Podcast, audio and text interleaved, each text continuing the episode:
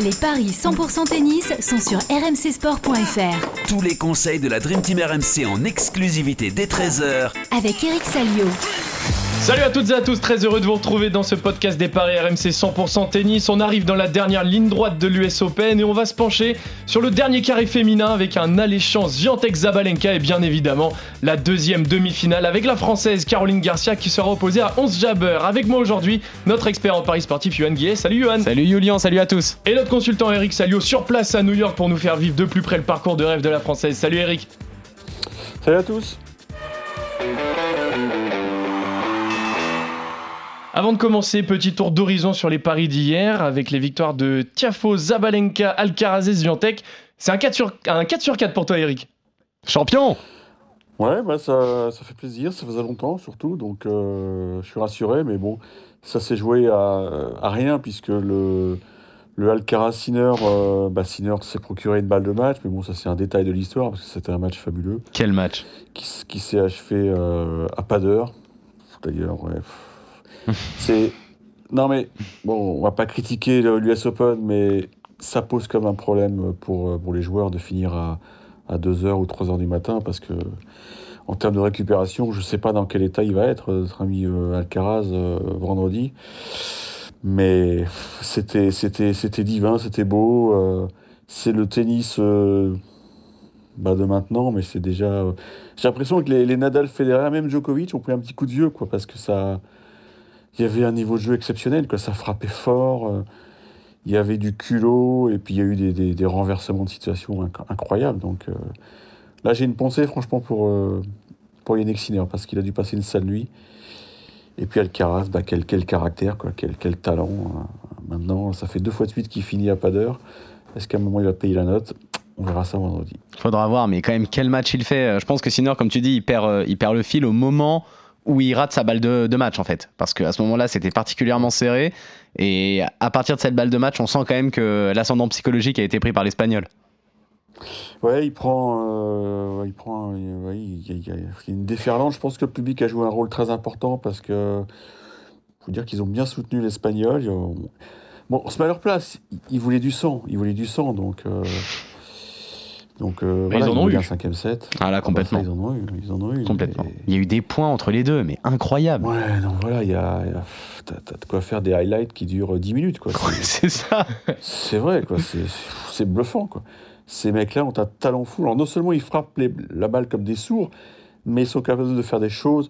La vitesse de déplacement de Alcaraz, c'est, c'est hallucinant, ouais. quoi. Il est quand même plutôt bien C'est parti beau, pour euh, devenir numéro un mondial à la fin de la semaine. Oui. Ça, on aura, on aura le temps d'en reparler. Oh, t'emballe pas, t'emballe pas. Faut voir comment il va récupérer. Tiafo, il l'avait dit euh, après son match. J'espère juste qu'ils vont, ils vont se tirer une bourre de plusieurs heures d'un marathon. Bah, il, a eu, il a été exaucé. Il a eu ce qu'il voulait. C'est le scénario idéal pour Tiafo. Hein. C'est le scénario idéal. Il a eu ce qu'il voulait, Tiafo. D'ailleurs, qui a été très solide hein, contre Rublev, hein, qui a fait ce qu'il fallait. Euh, Rublev qui a fait également un bon match, mais qui a craqué dans les tie-breaks, tout simplement. Bah, euh, Il fait du Rublev, c'est que émotionnellement, il tient pas le choc. C'est ça. Et, et, je pense que le. Bon, là, j'avais vu juste, hein, je vais pas envoyer des fleurs, mais le fait qu'il n'arrive pas à franchir ce cap des quarts de finale, ça le mine. Ça le mine intérieurement. La malédiction, elle tient toujours hein, quand même pour, pour ah. Bah, c'est ouais, ça. Et, et, pour un bout de temps, à mon avis. Les hommes, ce sera demain, mais on va se pencher sur les femmes, parce et que oui. c'est ce soir. Et celle que tout le monde attend, la première demi-finale qui sera d'ailleurs à vivre en intégralité sur RMC avec toi Eric un peu plus tard ah dans bon? la soirée. Caroline Garcia face à Il découvre toujours tout, Eric, j'adore. La française via un US Open exceptionnel et même une année exceptionnelle. Alors, est-ce que le rêve va continuer pour Caroline Garcia, qui, je le rappelle, n'a jamais battu 11 Jabber sur le circuit Deux matchs, deux défaites. Une il y a deux ans à l'Open d'Australie et une ici même à Flushing en 2019. Est-ce que elle va faire son retour dans le top 10, ça c'est sûr, mais est-ce qu'elle est favorite, Johan? Oui, elle est favorite, Julian, elle est favorite et assez largement pour le coup. 1,66 la victoire de, de Garcia, 2,25 le succès de Jabber. Eric en a parlé hier, en plus de ses deux défaites sur le cours principal, il y a eu également quatre défaites en junior. Donc c'est une adversaire qu'elle n'arrive pas à battre depuis des années et des années, tout simplement. Faudra voir ce que ça va donner euh, là, forcément. Quand on regarde son bilan, on se dit, on se dit évidemment, c'est la meilleure joueuse du circuit actuellement. 31 victoires sur ses 35 derniers matchs. Elle gagne à Bad-Homburg sur euh, gazon. Elle gagne à Varsovie par la suite sur terre battue. Succès à Cincinnati sur dur. c'est une autre joueuse. Elle fait mal à tout le monde, elle a un jeu très agressif, de gros services, des énormes coups, et tout passe pour elle. Évidemment, il y a du déchet, mais globalement, tout passe. Elle a une précision euh, impressionnante. La problématique, comme tu l'as dit, euh, c'est qu'elle n'avait jamais, c'est qu'elle n'a jamais battu. On jabber. Maintenant, quand on se penche sur les matchs précédents, elle n'avait jamais battu Alison Risk. Elle l'a battu. Elle n'avait jamais battu Coco Gauff c'est chose faite également. Donc euh, pourquoi pas, pourquoi pas la passe de 3 pour euh, Caroline, mais en face c'est vrai que Jabber, elle est en très grande forme. Elle est en très grande forme et depuis le mois d'avril pour le coup, 35 victoires lors de ses 43 derniers duels, victoire à Madrid et finaliste à Rome sur terre, euh, éliminée en revanche dès le premier tour à Roland, ça a été la, grosse cagade pour Jabber. Derrière, elle fait victoire à Berlin et finaliste à Wimbledon sur terre. C'est plus compliqué sur le circuit nord-américain. La préparation était assez difficile, mais elle assure l'essentiel dans le tournoi le plus important, mine de rien. Elle est en mission. La Tunisienne, elle peut devenir la première joueuse du continent africain à, gagner un tournoi du Grand Chelem depuis le début de l'ère européenne. Ça, a failli être le cas à Wimbledon. Ça, a été déchirant pour elle de s'incliner. Est-ce qu'elle va le faire cette fois Je sais pas. forcément, je vais me montrer un peu chauvin. Je vais quand même plutôt partir sur la victoire de Caroline, mais pas que par chauvinisme, aussi parce que pour moi, Caroline est tout simplement la meilleure joueuse du circuit euh, actuellement. Il y a rien d'évident, mais euh, je vais partir sur une victoire de Garcia et je vais ajouter plus de 18,5 jeux, une cote à la Christophe Payet.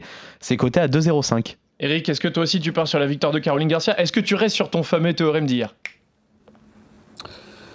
Mon théorème d'hier, bah, c'était euh, Garcia Ziantec. Garcia Ziantec en finale. Ah oui, oui, oui, Garcia Ziantec. Oui, on va rester dessus. Euh, on va rester dessus. Écoute, euh, j'en suis plus si sûr. Ah. je parle de la de la deuxième demi parce que on parlait tout à l'heure. on va en parler tout à l'heure de la deuxième demi, mais Caroline Garcia, par contre, t'es sûr de toi Oui, je comprends, je comprends les bookmakers. C'est vrai que c'est impressionnant cette cote, mais eux, ils regardent les résultats froidement. Maintenant, si tu creuses un peu, et, c'est vrai qu'on a un peu titillé Caro sur. Euh, je ne veux pas parler de complexe, mais elle n'arrive pas euh, à trouver la solution contre le Jabber. Et, les matchs des juniors, euh, c'est vrai que quand on, présente les matchs en général, on dit on se contente des, on se contente des matchs du circuit. Mais là, il faut, je pense, en parler des juniors parce que c'était des, vrais traumatismes, c'était des fêtes assez sèches dans les, dans les grands tournois, surtout c'était les tournois de Roland, de l'US où quand tu es jeune, bah, tu espères euh, aller chercher le, titre. Et, ça a laissé des traces. Ça a laissé des traces parce que parce qu'elle n'arrivait pas à trouver la, clé du, jeu de 11 Jabber, et 11 Jabber le sait très bien. Maintenant, 11 Jabber, elle n'est pas, elle pas bête. Hein. Elle voit bien que Karen Garcia, c'est plus la, la, petite, euh, la petite qui faisait beaucoup de fautes en, junior. Euh, elle affiche un niveau de jeu extraordinaire. Elle est... Tout est clair dans sa tête depuis que depuis qu'elle bosse avec euh, Bertrand Perret, euh, qui a été euh, recruté, on va par Louis-Paul avec une exigence, c'est poursuivre sur, sur le, style de jeu, la, signature Garcia, savoir prendre la balle très tôt, empêcher l'autre de jouer, frapper très fort en retour, en prenant maximum de risques. Et c'est vrai qu'à une époque, il y avait du déchet il y avait du déchet, donc ça faisait, ça faisait grincer les dents des, des spécialistes, des observateurs qui, qui disaient Mais Caro, elle a, elle a un bras fantastique, elle, a, elle, pourrait faire mieux. Et donc, euh, elle a encaissé des critiques, mais, mais là, ça y est, euh, elle ne reviendra pas en arrière.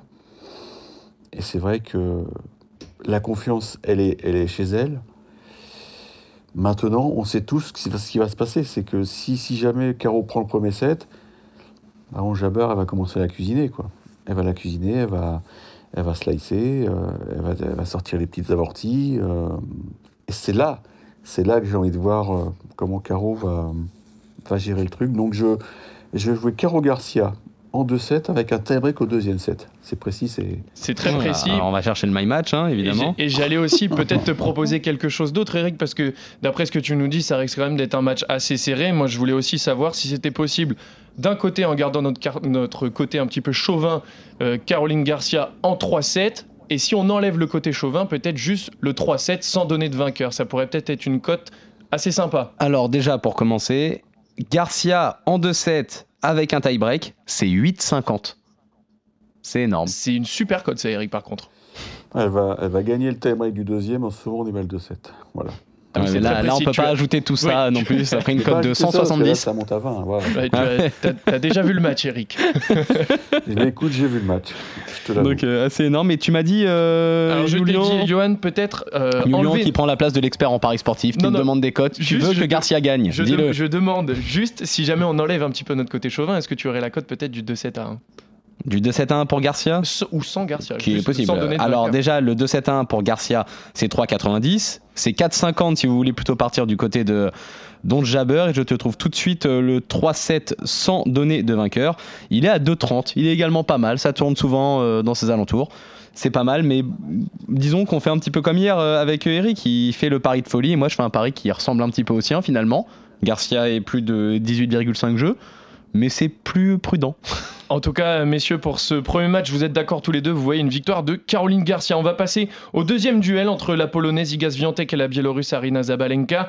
La numéro 1 mondiale face à la numéro 6 mondiale. Swiatek a éliminé hier soir l'américaine Jessica Pegula et Zabalenka avait éliminé plus tôt dans la journée la tchèque Karolina Pliskova. Au niveau des confrontations directes, la Polonaise mène 3-1. Elle reste favorite pour ce match, Johan. Oui, elle est favorite. 1,50. La victoire de Ziantec. 2,60 le succès de Sabalenka. C'est le Saliotico. Les deux joueuses que Eric euh, voyait se qualifier pour la demi-finale, c'était nos désaccords. On n'en a pas parlé dans les récaps forcément, sinon on aurait tout dit euh, avant, avant de parler de ce match. Et là, pour le coup, il a bien eu raison. C'est ce qui lui permet d'avoir son, son 4 sur 4. Donc je te redis bravo, euh, Eric. Comme tu disais, se sont euh, déjà affrontés. Euh, D'ailleurs, il y a eu deux confrontations sur dur. Une finale à Guadalajara pour un succès de la Biélorusse. Et à Doha, début de l'année, c'est la Polonaise qui s'était imposée. Mais on va parler un petit peu des matchs d'hier, parce que c'est assez impressionnant ce qui s'est passé dans le match de, de Ziantec. Il y a eu 2-2.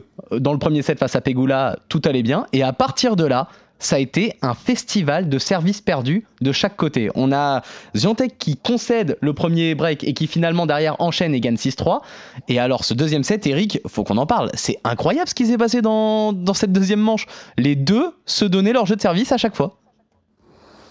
C'était pas, c'était pas un match très sexy, il faut dire les choses. C'était pas, c'est pas du, du- haut niveau.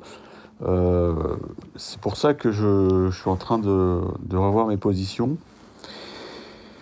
Je, je trouve pas Sviantec euh, éblouissante. Autant, autant sur terre, elle était, elle matraquait tout le monde, il n'y avait rien à dire. Et, et sa, réaction de joie à la fin, c'était étonnant parce que elle est numéro mondial et on a l'impression qu'elle a gagné le tournoi. Elle a dit au micro de, je crois que c'était Pam Shriver ou je sais plus qui, que elle s'attendait pas du tout à un tel résultat. J'ai- du mal à la cerner cette fille. Franchement, euh, je pense qu'elle a, c'est une fille qui marche évidemment la confiance, mais que la défaite contre Alizé Cornet à Wimbledon lui a fait du mal. On a vu que derrière, c'était pas, pas extraordinaire ce résultat. Alors vous me direz, c'était que que des tournois de préparation, oui. Mais euh, bon, elle, lâche des sets par-ci par-là euh, dans ce, dans US Open. euh. là, elle va se faire matraquer, je reprends l'impression, par Zabalenka, parce que Zabalenka, bah, c'est une fille qui est, qui est habituée aux demi-finales ici à l'US, parce qu'effectivement, sur cette surface très rapide, elle est complètement à son aise.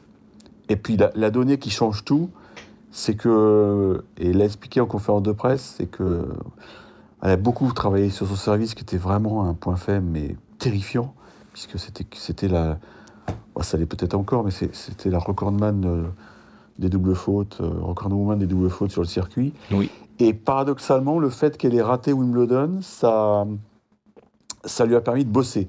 Et quand je dis bosser, c'est qu'elle a changé beaucoup de choses dans, dans sa, dans sa gestuelle parce que bah, c'était, c'était consternant. Quoi. Elle faisait des doubles fautes de 2 de, deux mètres. Quoi. C'était... Donc elle a bossé avec un spécialiste de biomécanique et visiblement le mec a fait du bon boulot parce que ça redevient une arme. Et évidemment, à partir du moment où son secteur du service refonctionne de nouveau, ça lui donne la confiance. Et c'est une fille, bah, elle n'a pas d'équivalent hein, en termes de puissance. Quand ça rentre, il n'y a absolument rien à faire, on est tous d'accord. Et que ce soit côté coup droit, côté revers, c'est pareil. Et moi, je me souviens d'un match que j'avais vu euh, de visu à, à l'US, je ne sais plus si c'était un quart ou un huitième, contre Osaka, l'année où Osaka gagne. Le niveau de jeu, mais c'était, c'était, euh, c'était Alcaraz Sinner. C'était Oui. extraordinaire, fantastique. Et j'étais sorti du, du Armstrong en me disant, euh, la, la fille euh, qui, qui- qui est sortie vainqueur de ce match, elle va remporter l'US. Et c'est exactement ce qui s'était passé. Donc je pense que Zabalenka n'est pas loin de ce niveau-là. Et elle est capable. Alors il faut qu'elle prenne le premier. Il faut qu'elle prenne le premier. Mais je pense qu'elle va, elle je pense qu'elle va renverser Zviatek. Voilà. Donc on oublie le, le théorème Salio d'hier, on change d'avis. Non mais oui, c'était, c'était un théorème à la con.